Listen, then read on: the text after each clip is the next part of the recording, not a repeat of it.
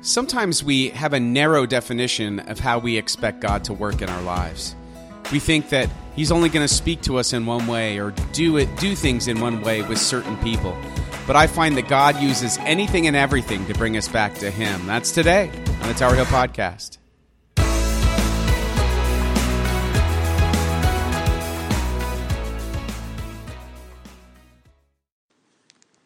Hello, and welcome to the Tower Hill Church podcast. If you've joined our Bible study on Facebook as well, we're wrapping that up this week. For the past 20 days, over 250 of you have been joining Pastor Jason every single day on Facebook. He gives a five minute video digging into the book of James. It's been an amazing study, lots of participation and discussion. If you've been a part of it, thank you for joining us. If you want to be a part of it, you can still see the view, view the videos and see them um, or any of our previous Facebook Bible studies, just go to facebook.com slash Tower Hill Church and join our Facebook Bible study group from there. Hope to see you online. This week's podcast, we continue the sermon series 12 Stones, exploring how stories in the Bible shape our own story. Join us right now to hear more about the Old Testament prophet Elijah and how his story twists and turns and how God uses tragedy for good. So, we are now in week seven of our summer sermon series called 12 Stones Stories That Shape Our Faith. And if you've been with us over these past six weeks or so, uh, you'll know that each week we have heard a story from the Bible and then tried to connect that story to our lives. So, if you were here last week, you heard about David. He's the shepherd boy who grew up to be a man after God's own heart and then he ended up becoming the king of Israel after King Saul. And that was when um, Israel was in its heyday. Um, so I'm going to now try to connect David's story to today's story about Elijah. So you may remember um, that uh, King David ruled in the early years of the nation of Israel when it was one strong united kingdom. And then his ter- life sort of takes a turn for the worse when he makes a bad decision, shall we say. Um, and uh, he has an affair with a married woman, Bathsheba. And King David makes sure her husband Uriah never finds out by putting her husband on the front lines of battle where he is killed. So that's one way to take care of that situation. but Bathsheba ends up marrying King David. They have a child who unfortunately dies young. And they have a second son whose name is Solomon. He becomes king of Israel and rules for 40 years. And uh, started off pretty well at first. You probably heard of the wisdom of King Solomon. People, people came to him. You've heard of that choice with the mother and the baby. Uh, maybe you know that story. Starts off well, but then he begins to lose focus. He starts to divert his attention. He starts paying more attention to capital campaigns and building projects. Uh, you may have heard of his temple, which was elaborate, took seven years to build, and then he had a palace that took 13 years to build, no small project. But worse than that, he began to follow the gods with a little g that his, wait for it, 700 wives and 300 concubines followed. I, can't even do that kind of math. Um, but anyway, his unfaithfulness to God leads to God taking away his kingdom, as he warned would happen, and giving it to his younger son, Rehoboam. So um, after Solomon dies, the king of Israel falls apart even worse and literally is split into two. The northern tribes revolt and decide to follow Solomon's servant, uh, Jeroboam, instead and keep the name Israel. You can go ahead to the next slide.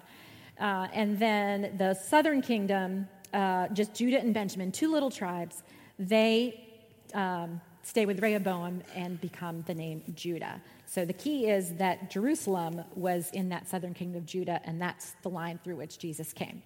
But anyway, this is what's happening here um, uh, right before we meet our prophet Israel. I mean, um, Elijah. Anyway, so when Rehoboam dies, his son becomes king, and then follows many, many bad kings. Couple, couple good, but mostly bad in the southern kingdom. But that's nothing compared to the northern kingdom where it goes bad, bad, bad, bad, bad, very bad. And very bad is evil King Ahab, who was more evil than all the other kings who had ruled before him. And like Solomon, King Ahab used to follow God, the God of Israel, but then he ends up following the faith of his wife, King Jezebel. Mean, mean, mean Queen Jezebel. And she followed Baal, who's considered a Canaanite fertility god. And so Ahab did too. And he didn't just casually worship Baal, he built a temple and statues and idols and all kinds of things. So this is what is going on right when the prophet Elijah enters. This is still 900 years before Christ. Uh, so you kind of get an idea there, right? So we've heard of Exodus, Judges, kingdom all together for about 100 years, and then the divided kingdom. We're right there, 900 to 800 um, years before Christ, just to give you an idea. And that's when it's bad, bad, bad, bad, bad king after bad king, couple good ones interspersed in there. So Elijah seems to appear out of nowhere and introduces himself to King Ahab and says, Hi, hopefully, though it's not recorded. he says, I serve the Lord. He is the God of Israel. Pretty good introduction. And then he gives Elijah this message from God, a prophecy that says, There won't be any rain or dew for a few years until I say so. And then he runs away to the valley for two years. And kind of a strange series of events. And he meets a widow who uh, helps keep him alive, feeds him, gives him water. Meanwhile, the people of Israel are dying, and their animals are dying, and they're hungry and they're thirsty. And Ahab's wife Jezebel is killing off all the prophets of the Lord. So they can't keep this up for very long. They're in the third year of the drought, and God says to Elijah, All right, I'll make it rain if you go talk to Ahab. So he goes and talks to Ahab. They blame each other for what's going on. And then Elijah calls out King Ahab and says, Hey, you are not following God anymore. Stop following those other little g gods. And, and if you don't change, you're going to die and you're going to lose your kingdom. Well, that didn't convince Ahab. So he challenges him and all of his prophets, hundreds and hundreds of them, to a contest that I'll call My God is Better Than Your God. And he says, Meet me on Mount Carmel. We're going to have a showdown. We'll see whose God is really in charge. And this is going to help you make up your mind who you're going to worship. So each side, this is 1 Kings 18, each side prepares their animal sacrifice to, and then calls on God to send down fire to burn up the sacrifice with, I don't know, yells and chants and singing and dancing. And none of the little g gods respond. But the God of Israel sends down fire and burns up the sacrifice. I think I have a picture of it. It looks kind of scary, but there it is. Okay, one artist's depiction, you understand. Um, and all of the people watching fall down on their faces, fall down their knees, and, and just start, they're convinced. The Lord is the one and only God, is what they yell. And then uh, lots of them try to escape because they realize, okay, now we're in trouble. But Elijah and his followers capture them and kill them. I know, violence um, before they can get away. And this is where I'm going to begin reading 1 Kings chapter 19. So that's a lot of history, but you kind of need to fill out those pictures for this to make sense. And we'll start with our scripture. So Ahab, King Ahab, told Queen Jezebel all that Elijah had done and how he had killed all the prophets with the sword. Then Jezebel sent a messenger to Elijah, saying, So may the gods do to me and more also, if I do not make your life like the life of one of them by this time tomorrow. In other words, I'm going to kill you. Then he was afraid. He got up and fled for his life and came to Beersheba, which belongs to Judah. He left his servant there. But he himself went a day's journey into the wilderness and he came and sat down under a solitary broom tree there. That's a broom tree, in case you were wondering. Okay. Doesn't look very comfortable to center that. But anyway, he went a day's journey into the wilderness. Uh, okay. He asked that he might die. It is enough now, O Lord. Take away my life, for I am no better than my ancestors. Then he lay down under the broom tree and fell asleep. Suddenly, an angel touched him and said to him, Get up and eat. He looked, and there at his head was a cake baked on hot stones and a jar of water. He ate and drank and lay down again. The angel of the Lord came a second time, touched him, and said, Get up and eat. Otherwise, the journey will be too much for you. He got up and ate and drank. Then he went in the strength of that food 40 days and 40 nights to Horeb, the Mount of God. At that place, he came to a cave and spent the night there. Then the word of the Lord came to him, saying, What are you doing here, Elijah? He answered, I have been very zealous for the Lord, the God of hosts. For the Israelites have forsaken your covenant, thrown down your altars, and killed your prophets with the sword. I alone am left, and they are seeking my life to take it away. He said, Go out and stand on the mountain before the Lord, for the Lord is about to pass by. Now there was a great wind, so strong it was splitting mountains and breaking rocks in pieces before the Lord. But the Lord was not in the wind. And after the wind, an earthquake. But the Lord was not in the earthquake. And after the earthquake, a fire. But the Lord was not in the fire. And after the fire, a sound of sheer silence. In the following verses, I'll summarize real quickly. Elijah stands at the entrance to the cave. Doesn't that look cool? Wouldn't you just like to have a little fort right in there? Um, he stands at the entrance to the cave and hears the Lord, the Lord saying to him again, Elijah, what are you doing here? And Elijah repeats his same answer about the Israelites trying to kill him. And God tells Elijah to go home and get back to work. I have your succession plan all figured out.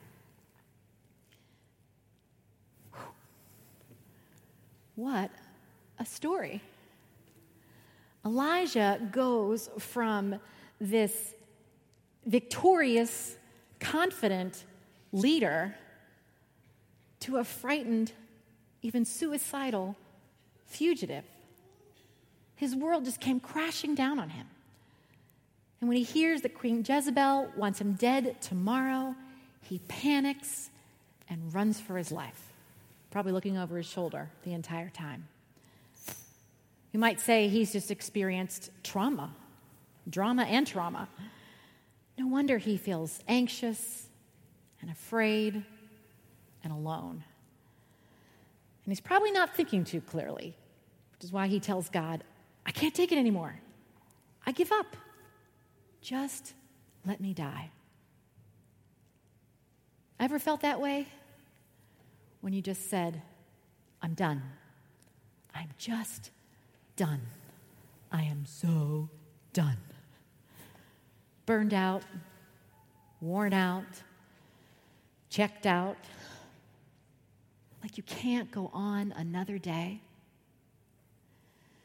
Well, there may not be an evil queen who wants you dead tomorrow, but maybe you've been at your wits' end about a situation, maybe at work, maybe with your kids, maybe with your parents, perhaps with your health. And then you start to pull away from other people and you start to pull away from God. If you can identify, even a little bit, with these feelings of exhaustion and discouragement and isolation, you're not alone. It means you're human. When I think of the epidemic of drug overdoses, and suicides that we've heard about recently. It makes me wonder if we need to do a better job at letting our young people know that feelings of failure and frustration and discouragement and isolation have been part of the human experience since the beginning of time. I think we get a distorted view of that through, you know, social media where everything's perfect. Well, I think Elijah might have some guidance for us in situations like this. First thing Elijah does when he can't go any further is to rest. He collapses under a broom tree, which does not look very comfortable to me because that's like sleeping on rocks. But I guess when you get to that point, you'll take anything. He goes to sleep. I know when we feel like we want to quit, it could mean we simply need some rest. There are times where I thought I needed to leave a job when what I really needed was a vacation. Maybe you've been in that kind of situation yourself. Well, after Elijah has a nap and a snack, two snacks actually, that's all I need. Cake. Doesn't cake make everything better? He has enough strength to go on his journey for 40 days and 40 nights, and that's no accident. That means a number of testing or preparation. But that's only part of the equation. Elijah, Elijah not just needs to rest, he needs to redirect his attention to God and take it off himself. himself. And the reason we know he needs to redirect his attention is because his answer to God's question, What are you doing here? sounds like a self righteous whine. And maybe you picked that up in the way I read the scripture. He's like, Oh, I've been so faithful and good, and everybody else is so bad, and now they're out to get me. I'm the only one doing it right. You've probably never said that, right?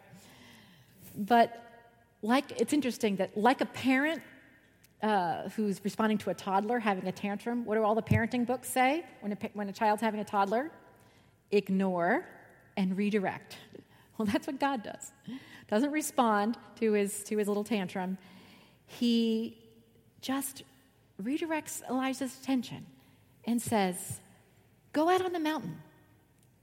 The Lord's about to pass by. In other words, he's saying, Come, spend time with me. Be with me. Well, I don't know about you, but when I'm in the mountains looking at a picture like that, oh, sorry, it's not very clear. Mine's clearer down here. Okay, imagine a beautiful mountain. Um, I find that I can listen to God more clearly. Now, I don't mean that I can hear God in an audible voice. I've never had that experience. But I mean that I can hear it through someone else, or maybe a word of scripture, or an encouraging word from another person, or maybe a sense of God's presence with me. And I'm more receptive. In the mountains, I get clarity. And I remember who I am and who God is and what God has called me to do. Maybe you have a different place where you experience that, but for me, it's the mountains. Our youngest daughter, Ellie, is at Summer's Best Two Weeks camp uh, these two weeks in uh, western Pennsylvania. The mountains there, the Laurel Mountains, uh, and her siblings and her cousins and both her parents also grew up uh, going there. And this time she's there with 10 other kids from Tower Hill, so that should be a fun experience. And in a letter I sent to Ellie last week, I told her that I hope that she would hear God in a new way while she's there.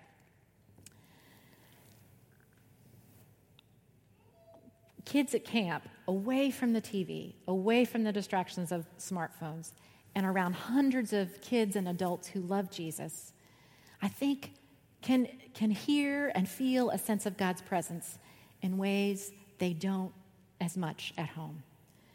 And I wonder if that's why God tells Elijah to go and stand on the mountain. It would make him slow down and listen to God and just be still. Remember, God did not speak to him in the wind or in the earthquake or in the fire, it was in the sti- silence. And in some translations of that verse, it says, still small voice. One of our Bible verses for vacation Bible school this year was Psalm 46:10. Be still and know that I am God.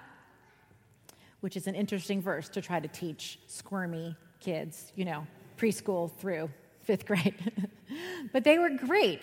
And at the activity station that I led with Betty LeRae, my fearless partner, I asked the kids and their crew leaders to close their eyes. I had to give very specific instruction.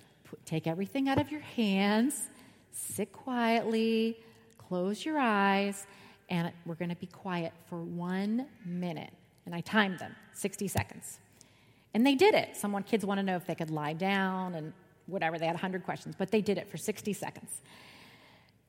And in all four groups that I led, the kids' reaction was, "Oh my gosh, that felt like 3 hours." And one boy said, "That felt like 7 years." And "Oh, I thought I was going to die."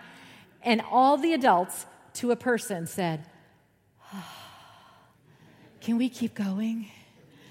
That was so relaxing. Can we go 2 minutes? How about 5? And it was just so funny to see these polar opposite reactions.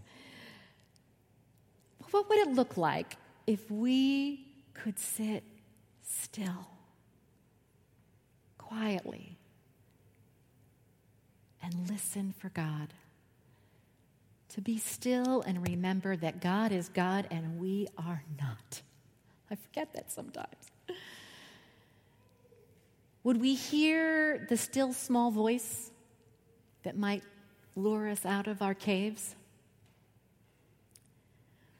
Would we hear God quietly saying to us, What are you doing here? I think sometimes we're too noisy and too busy to hear questions like that from God. Well, sometimes an experience that makes us stop is forced upon us like when the power goes out. Does this ever happen to you? The power goes out and you rediscover talking on your porch to your family or your neighbors, or you rediscover playing um, board games or card games by candlelight. It's amazing what we, what we rediscover. And then sometimes an experience like this is forced upon us by tragedy, by a death of someone we love, by an accident, by a terminal illness. And it can lead us to a new or renewed sense of purpose. Well, that's what happened to Elijah. After he rested, he redirected his attention to God and remembered who he was. He quit focusing on himself and started to look out at others. And then he got back to work that God had called him to do. So we're going to review that and how does Elijah's story connect to our story? Or speak to your story. And the first is rest. When in doubt, stop and take a nap. Maybe a really long nap. Rest. Remember that you can't do it all. We are human, not superhuman. And then the next thing, oh, and you should have a snack while you're at it. See if someone will make you some cake, because that'll make it even better and then redirect your attention to God. Take your eyes off yourself and try to be still and listen to how God might be speaking to you. These all begin with R because, you know, makes it easier that way. The third R is remember. Remember who you are and remember who God is. Remember how God has blessed you. Remember what God has called you to do remember. And then the fourth one is renew your purpose. Maybe it's going to be a pivot point and a new direction in your life. Or maybe you'll find yourself recommitted to what you had been doing all along. Well, I want to tell you a story about a young woman named Katherine who helps me to remember all of these points. She and her extended family were members of uh, First Presbyterian Church of Athens, Georgia, where I served as associate pastor for about five years. And after she graduated from Samford University in Alabama, Samford with an M, where she was named Miss Samford, she's beautiful. Uh, Katherine and her college boyfriend Jay got married at a big, huge wedding, 600 guests at First Pres in Athens. And it was beautiful. And Jay's father, who's a Baptist minister, uh, preached a very prophetic sermon. Uh, I wasn't there, I came to the church about a year or two later. Um, preached a prophetic sermon about building your life and your marriage on a strong spiritual foundation because the storms are coming. It's not if, it's when. So, um, with that, they moved to Southern California. Katherine began a career as an actress and a model, and Jay went to law school at Pepperdine. And uh, right away, they got plugged into Bel Air Presbyterian Church. It's actually a lot like Tower Hill in LA, and they were involved with the young married couples ministry and ended, ended up starting leading it, which they laugh at because, like, what did they know about being married? Them done it for like a year. um, anyway, um, then um, a few years later, they became parents and had a baby boy named James. And Katherine loved being a mother. She just was so fulfilled and just loved that role. And then when James was about six months old, um, there was one day Katherine just wasn't feeling quite right, and she called Jay, and he was. Uh, he decided to, to stop home between classes just to check if everything was all right. And he found uh, James asleep in the crib, and Katherine collapsed on the kitchen floor. And after calling 911 and rushing to her to the hospital by ambulance, they learned that she had had a massive brainstem stroke caused by a congenital defect, and it was the worst the doctors had ever seen. An extremely brave neurosurgeon who just happened to be there that day performed a difficult and risky 16 hour microbrain surgery on Katherine that involved removing parts of her brain. And no one expected her to live. And in the rare chance that she did, she would likely end up in a vegetative state um, paralyzed for life. And you can probably guess what happened, or I wouldn't be telling the story. Against all odds, Katherine survived. And it's kind of scary to see her picture. She had a tracheotomy, she had uh, machines hooked up to her.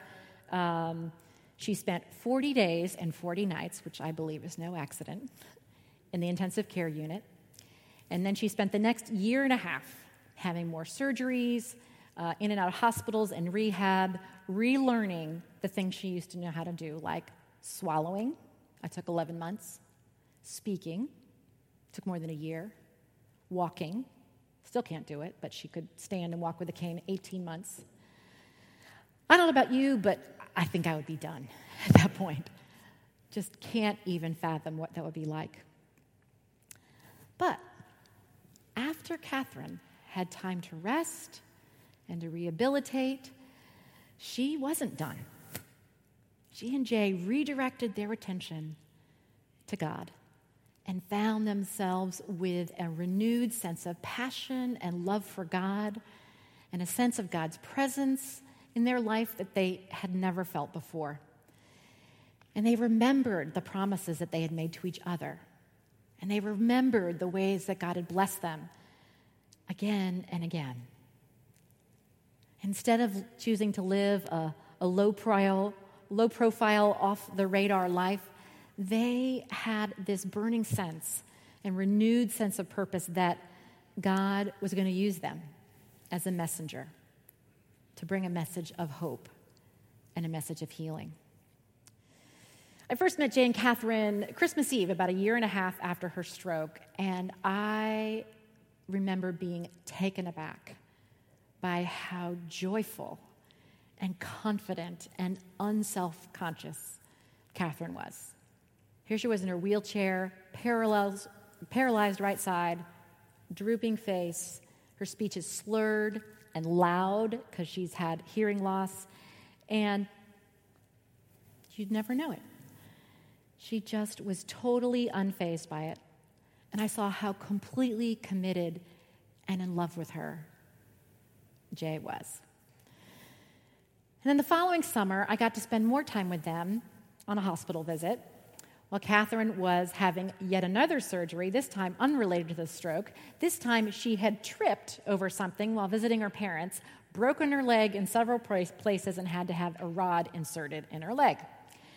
And when I saw her, I was like, oh my goodness, Katherine, this is awful. I'm so sorry. I'll never forget her answer. She's like, no worries. It was my bad leg anyway. It's like, it, it could have been worse. Not the answer most people would give after a setback like that. But Katherine was not most people. And I watched how she engaged people with this infectious joy and enthusiasm that touched every nurse and doctor and visitor that stopped in her room. They left changed. So, as we were talking during our visit, they told me how they felt like God was nudging them to tell their story. This message of hope and healing, how Jesus can heal our broken bodies and our broken souls. They just were ready to tell their story, even the dark and difficult parts. They were thinking really selfishly about a way for them to heal, but also thought, yeah, this will probably help other people too, and how they had felt God's presence. And they, they weren't sure if it was going to be a blog or a website, or they were just kind of trying to explore some different options. And, but they had decided to call it Hope Heals, with the symbol of an anchor based on a verse in Hebrews. Perhaps you've heard of it. Well, since that conversation in 2012, Jay and Katherine have reached millions and millions of people with their message. They have a blog, they have a book, they have a movie, they have a website, they've done hundreds of interviews on print and TV media. They've spoken at churches and conferences and schools around the world. They have a camp called Hope Heals for Disabled Children. And Katherine's face, you may be seen it, is on billboards all around the country. We saw one in the Pennsylvania Turnpike on the way to camp for how to recognize symptoms in a stroke victim. Anybody recognize that? Seen her before? Um, she still bears signs of her stroke. That's actually reversed image. I just realized that because it's her right side that droops. You know, it's like a selfie. Anyway, it's backwards. Um, her face is still paralyzed. She still can't drive. She still can't walk on her own, but she doesn't ask, Why me, God? Instead, she hears God asking her the same question that was asked of Elijah What are you doing here? What are you doing here? And she wonders, what did God have in mind in choosing to spare her life? She's so quick to describe the way God has blessed her. She thinks of all the things, well, Jay happened to come home and that doctor happened to be there, and she just thinks of blessing upon blessing. And despite all the statistics about marriages with one spouse is disabled, their marriage is strong, and they went on to have another child, a baby named John. There he is. And his middle name is named after the doctor that saved her life. Next week, they're moving back to Georgia to be back with her family but not until she preaches one last time this morning at her church in LA to again send that message of hope.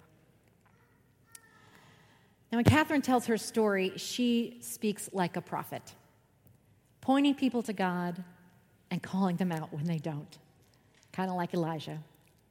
And I close with these words from Katherine's prophetic preaching. What has happened to me is extreme, but it's similar to what everyone deals with. I couldn't walk, but who feels free even when they can? My face is messed up, it's frozen, paralyzed. But who feels beautiful when they look in the mirror?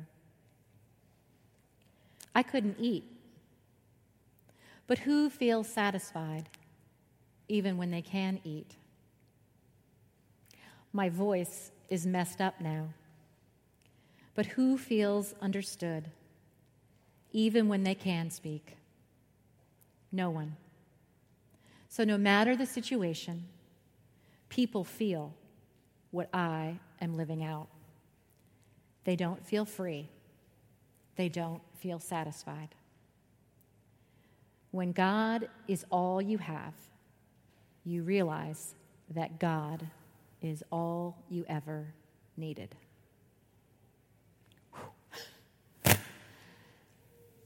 So when you feel anxious and afraid and exhausted and want to quit, when God feels far away, remember Elijah. Remember Katherine.